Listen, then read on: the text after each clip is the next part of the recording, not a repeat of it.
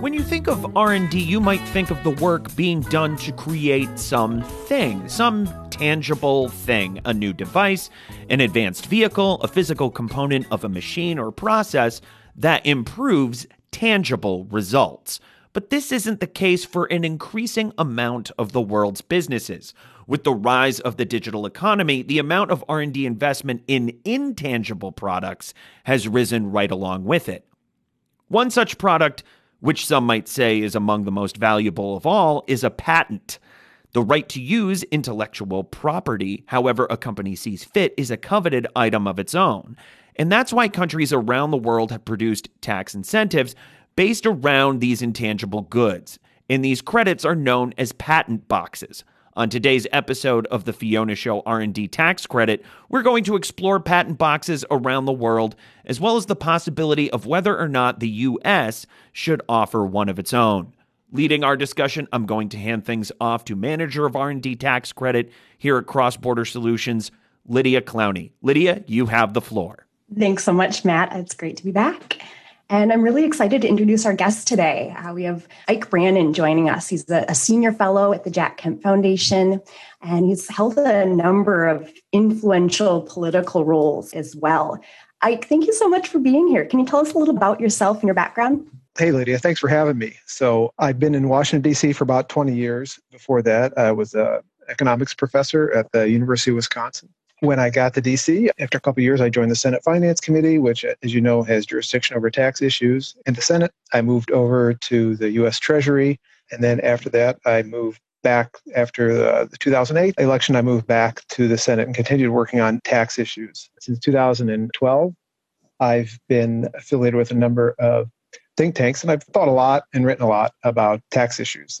I will say that after the 2017 tax reform was passed, no one really wanted to hear much about taxes. And so it's just been really in the last month that all of a sudden being a tax geek is being fun again.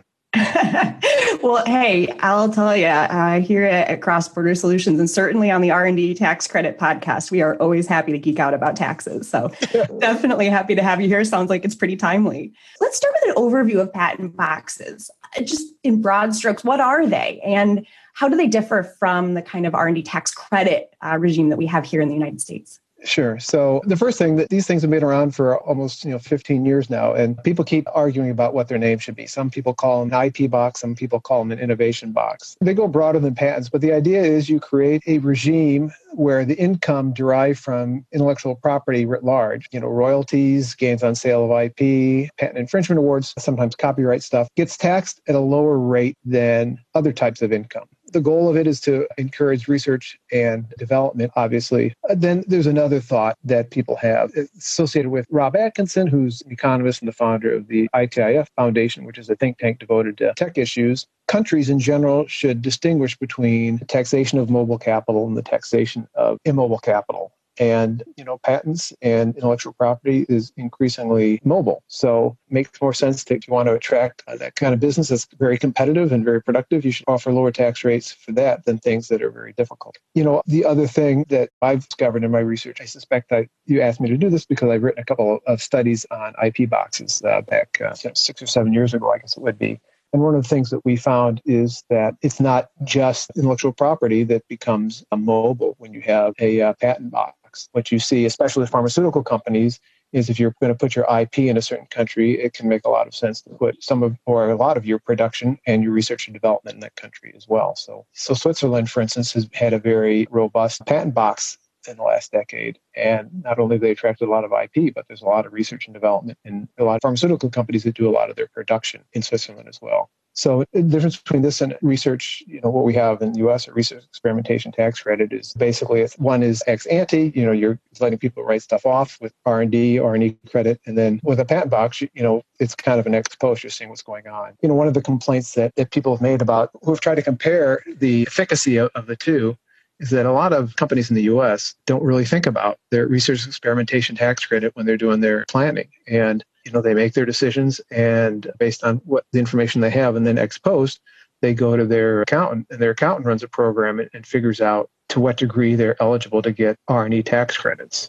Given that this was becoming increasingly prevalent it makes one despair of the efficacy of that. So Matt Box is, from my perspective, is much more effective encouraging what it is you want, which is, research and development in your particular country. Sure. And it seems like if companies aren't considering that ahead of doing the development, then it's really not a motivating tool at that point. It's a gift after the fact, but it isn't necessarily changing behavior like we're trying to. Exactly. Well, how many other countries have programs like this, IP Box, as opposed to or in addition to credit incentive? Most European countries have one. So famously, Ireland, Switzerland, France have one. But, I think almost all the countries in the EU have one. And then Turkey, I'm married to a Turk, so I kind of keep track of what they're doing. Turkey has one. The United Kingdom implemented one a few years ago. And then in Asia, you see a bunch of them. China has a very aggressive one. Israel, Korea has one. It's been kind of interesting, degree to which that they've sought research and development using that. And then Singapore has one as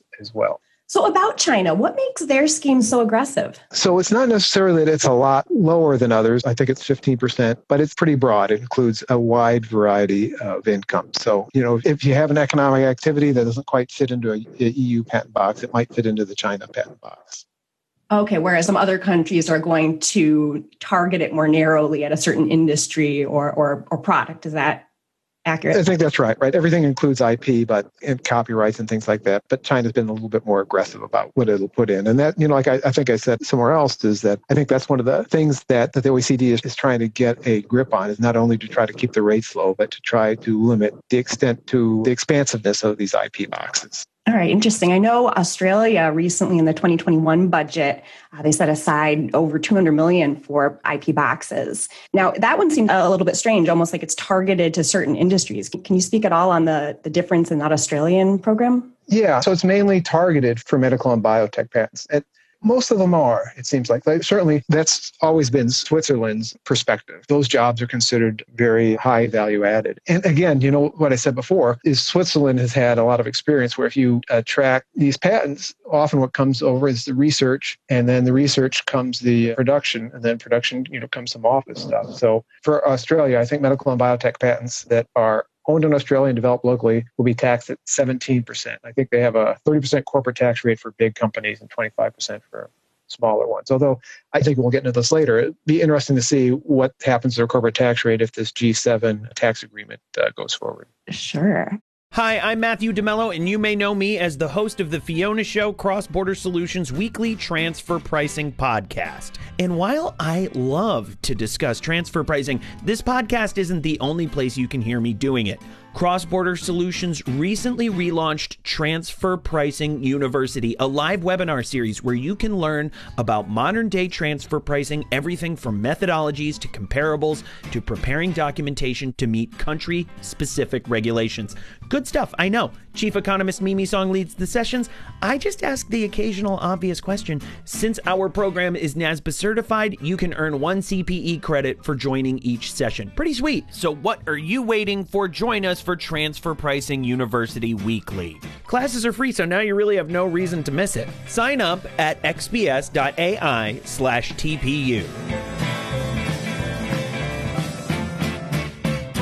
You mentioned earlier that the high mobility of the IP that is being taxed at a lower rate through these IP box schemes. Can you give us an example of what does it look like when a company is actually trying to move their IP for a tax purpose like this? Sure. So here's one example. You might have a German company that moves its IP to Luxembourg. Luxembourg taxes income from patents at 5.2%, right? Germany has a combined corporate rate at nearly 30%. Now, Luxembourg doesn't require R&D activities attached to the IP to have taken place in that country. So theoretically, in this situation, you could R&D team for Germany could remain in Germany and possibly get R&D credits there, but they're getting a lower tax rate on those profits. Sure. So it sounds like there could be a lot of ability to kind of game the system, do some real tax planning. How do companies think through these issues, and how does the existence of the patent box impact some of these companies' business decisions? Here's what I found. I think that's the fear, right? That people are going to create these things and they're just going to be tax havens where people just put their IP in this place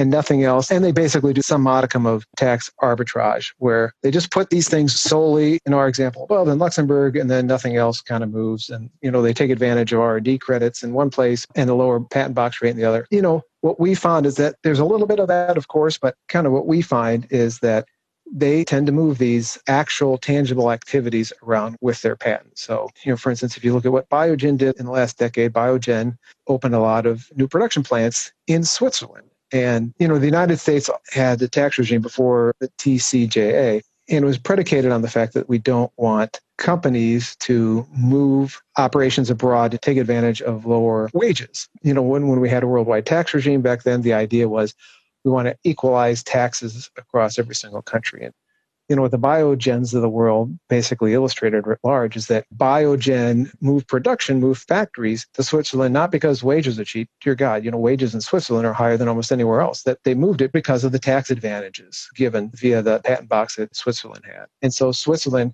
not only gets us tax revenue taxed at a low rate, albeit they otherwise have, but they get a lot of economic activity that generates relatively well-paying jobs. I can absolutely see why a country like Switzerland would want to have a program like that in place to bring more of these jobs into their borders. I mean, that's a lot of what we talk about in the U.S. when we're talking about R&D tax credits.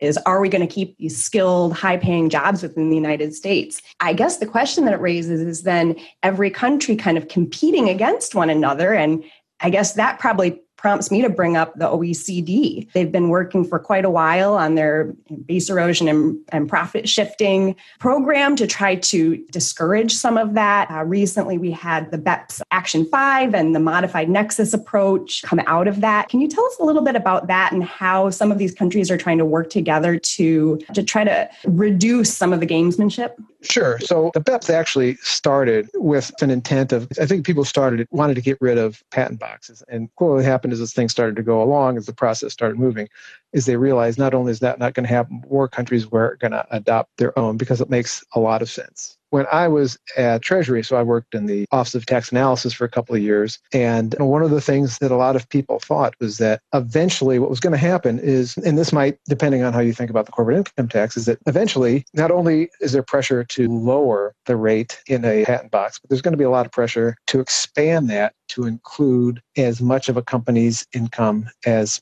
possible. Attract them not only by having a lower rate, but by letting them jam as much of their income as possible. And I think what BEPS has tried to do is just try to constrain the action by these countries as much as it can. So, you know, I think all old IP regimes are to be abolished by 2021 and new entrants are allowed into old regimes. But, you know, my broader point about is that in general, the corporate tax rate is a really, really inefficient way to generate revenue. And this race to the bottom that this recent G7 agreement is supposed to stop, you know, I just think that it's going to be very difficult to do, right? Because really to do this, if they're really going to reach an agreement with the 140 countries or so, you know, 130 have already signed on, they're going to have to come up with a whole bunch of really strict rules about how countries are going to tax this kind of stuff. And there's going to be lots of winners and losers. And I'm not sure if the losers are going to say, well, okay, we're going to be a net loser from this. And it's going to be a really tough road to hoe. And I think a lot of countries have seen that their IP box has attracted a lot of economic activity. And so I'm not sure why they're going to set this aside. Like, I don't understand at all why Ireland would choose to participate in this. Like, they're definitely going to be a loser. Their 12.5% income tax rate in their IP box has given them a lot of tangible economic activity, right? And it's not just countries parking their IP in that country. Like, there's a lot of economic production in there. And the wages have really gone up, right? You know, 25 years ago, Ireland was a second-tier European country in terms of their income. And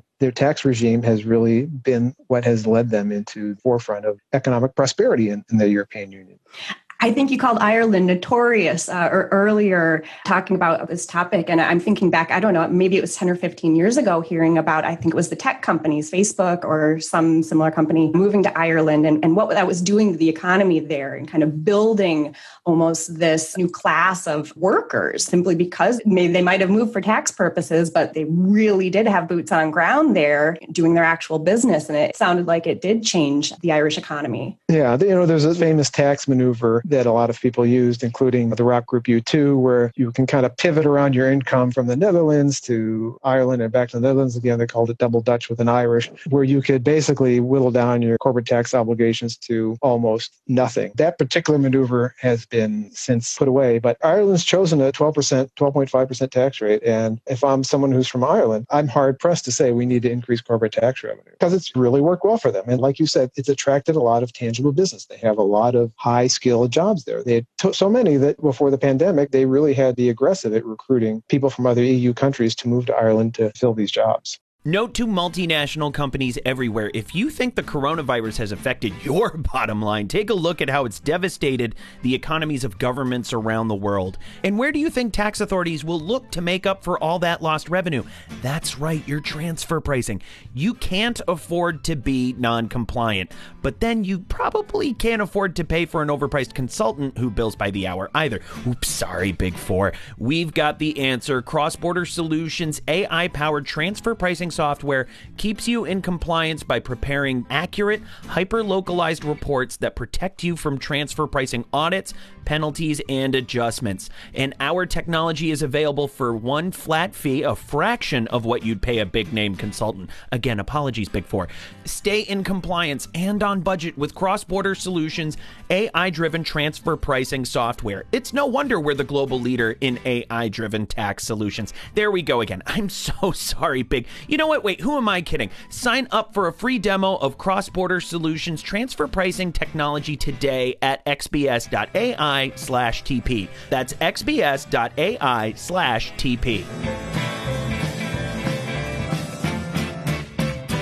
Okay, so it's worked for Ireland. What does the data tell us about how effective an IP box is in general for incentivizing R&D or for raising revenue or for increasing the economic output that Ireland has seen? Is that common? So I'll say this, there's been a lot of research on this, including the stuff I published with Michelle Hanlon at MIT. But almost all of the research out there was done before the Modified Nexus approach came into effect. And the data does seem to point out that the tax revenue that is lost due to the lower preferential rate tends to exceed the revenue gains from additional patents.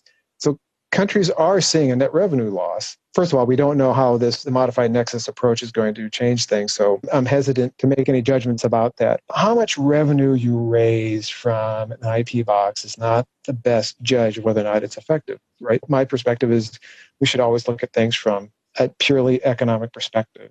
And so I think Switzerland and Ireland have benefited, their economy has benefited greatly. They've attracted a lot of jobs, a lot of well-paying jobs, and these well-paying jobs have helped increase jobs of blue-collar workers as well, right? That's the economy works. So, Robert Lucas, the Nobel Prize-winning economist, famously said that in an interview with the Minneapolis Fed a few years ago that the closest thing to a free lunch he's ever seen in the world is abolishing the corporate income tax. Right?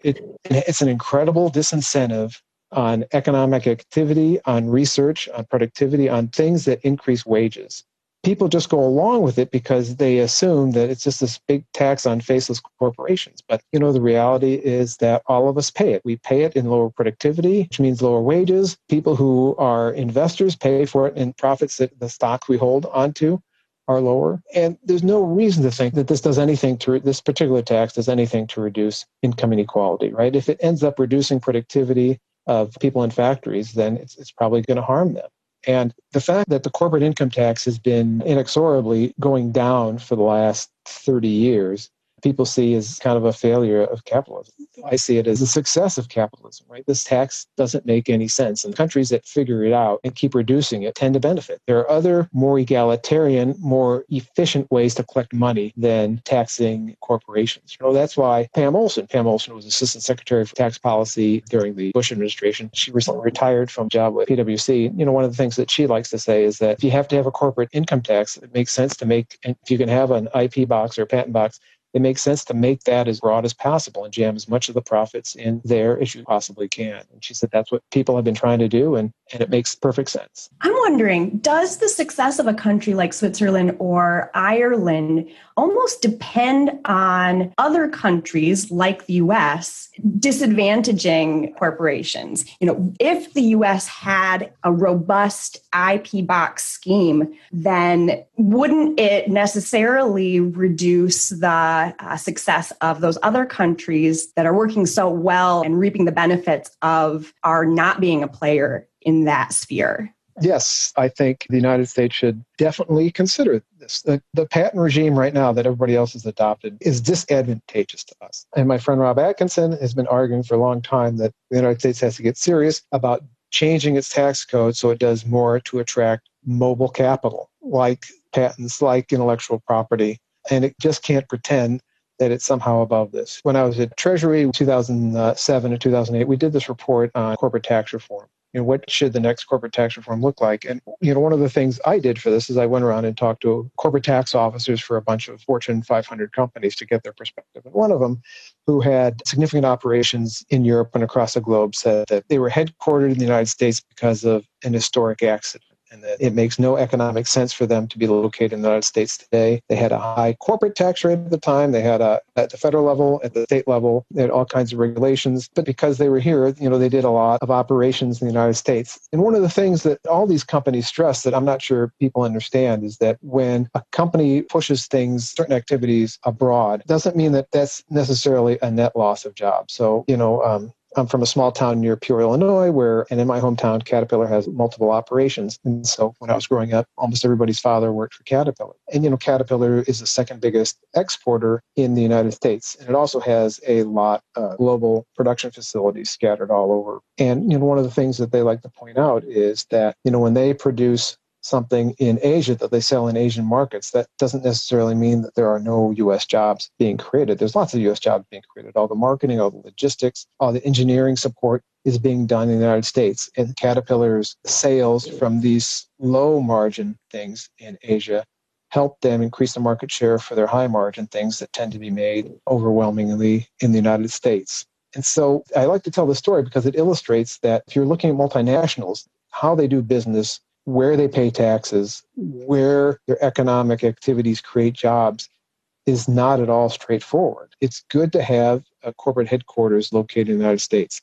It's good to have production in the United States. We should be doing more to encourage that in the United States. And the more I think about it, the more I've just concluded that having a regime that does more to attract mobile capital to locate in your country, whether you're the United States or, you know, somebody as small as Luxembourg, just tends to make a lot of sense. And I'm not quite sure how this G7 thing is going to play out, but I worry that the ultimate result is this, is that we're just going to end up losing tax revenue, and there's no reason to think that we're going to see any more jobs or economic activity located in the United States because of it. And it's interesting. It sounds like we really need to look at this issue in a holistic sense. And if we focus too narrowly on only the tax impacts for this one company, we're not really seeing the whole picture there. No, I think that's right, especially if you're just looking at the impact of a patent box. It might not be entirely clear how this is going to do, right? And that research I did with Michelle Hanlon, that one of my favorite papers that I've written, I mean, that's one of the things that we discovered is that a patent box is more than just patents. They attract a lot of other economic activity. And I'm not sure people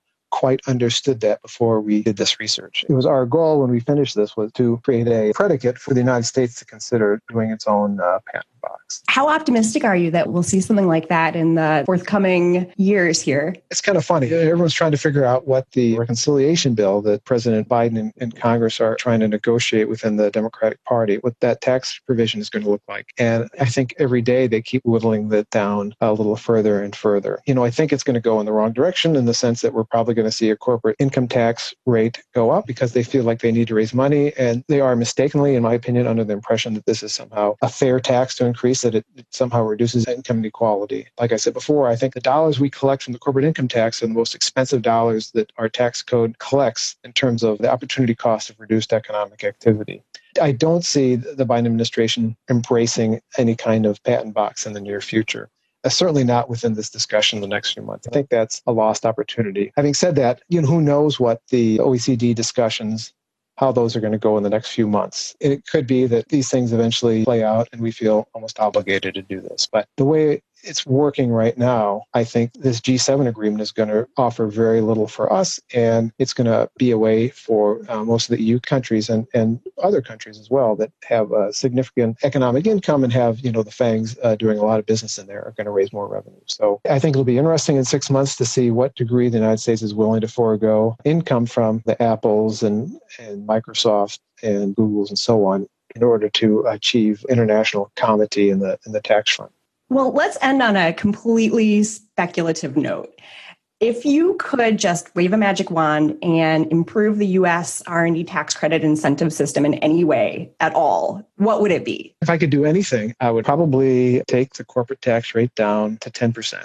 And get rid of all incentives for research and development, everything else. At 10%, you know, nobody can complain about anything. I think we'd attract a lot of economic activity. I think the loss of tax revenue from a corporate tax rate of 10% would be much less than people think. And, you know, we could get rid of 10%, you could get rid of expensing, you could even get rid of the R&E tax credit because these people would already be paying lower taxes. And I think it would be a boon for the country. I could really have my way. I might get rid of it altogether and replace it with some kind of value-added tax, but yeah, I don't think that's going to happen anytime soon. But I think a corporate tax rate to me has always seemed like a bad deal in the U.S. economy. And increasing it from 21 to 25% is a bad deal. And I think even if you were able to get an IP box, that would mitigate the damage, but it wouldn't completely undo it. Well, Ike, thank you so much for joining us today. I think you've given us a lot to think about. I'm certainly going to be thinking about what we've talked about today.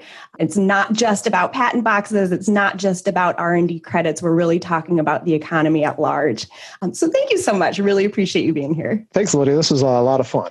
A global pandemic, a grim economic forecast, feeling the squeeze, an R&D tax credit can help lower your burn. If you qualify, the IRS and some state governments will give you a tax credit equal to 10% of your company's spend on development activities. You can even take the credit against payroll taxes if you're in the red. All you have to do is claim it.